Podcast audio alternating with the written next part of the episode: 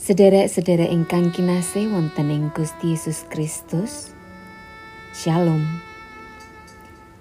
Gembala menyapa wonten ing dinten menika kapendet saking kitab Mazmur seket setunggal ayat setunggal dumugi pitulas.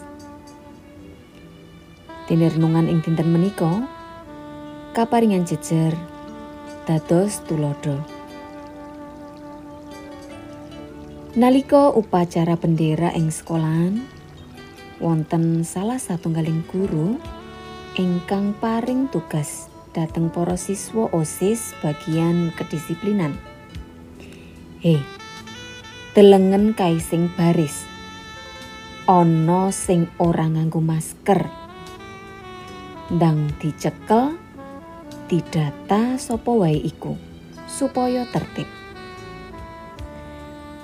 Perintah guru menika sejatosipun gadai tujuan ingkang sae tumrap para siswanipun.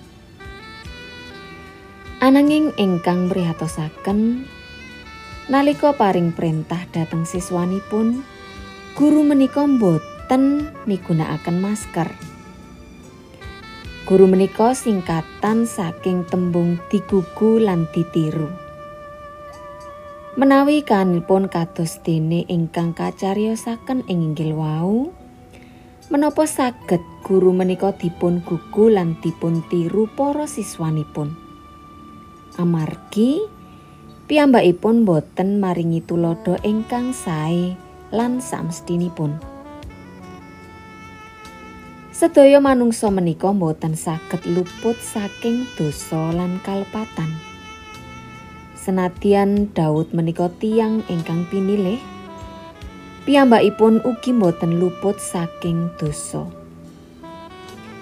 Waosan ing Jabur seket setunggal ayat setunggal dumugi pitulas menika minangka pangakening dosa Prabu Daud. Awit sampun tumindak dosa wonten ngarsanipun Gusti Allah. Daud meratobat saking dosanipun sarta nyuwun pangapunten dumateng Gusti Allah. Awit piyambakipun sampun mendhet Betsyeba, garwanipun Uria. Daud ngakeni bilih panguasanipun Gusti Allah ingkang saged mulihaken piyambakipun.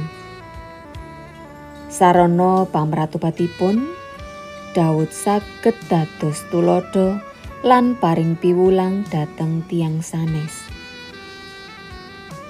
Pangaken Daud menika saged paring pangertosan kangge tiang dosa sanesipun supados meratobat lan ngener ing marginipun Gusti Allah.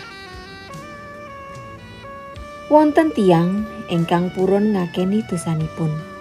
Sami cepet-cepet nyuwun pangapunten dumateng Gusti Allah kangge dosa lan kalepatanipun. Nanging Ugi wonten tiang ingkang boten tumindak kados mekaten.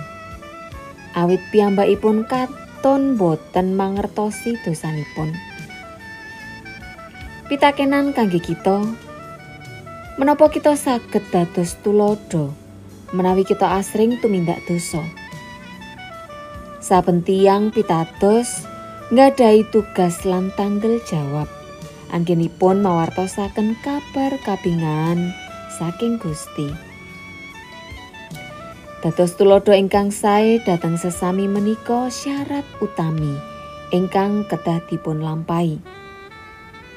Monggo kita sami wentah kesang kita miturut karsanipun Allah.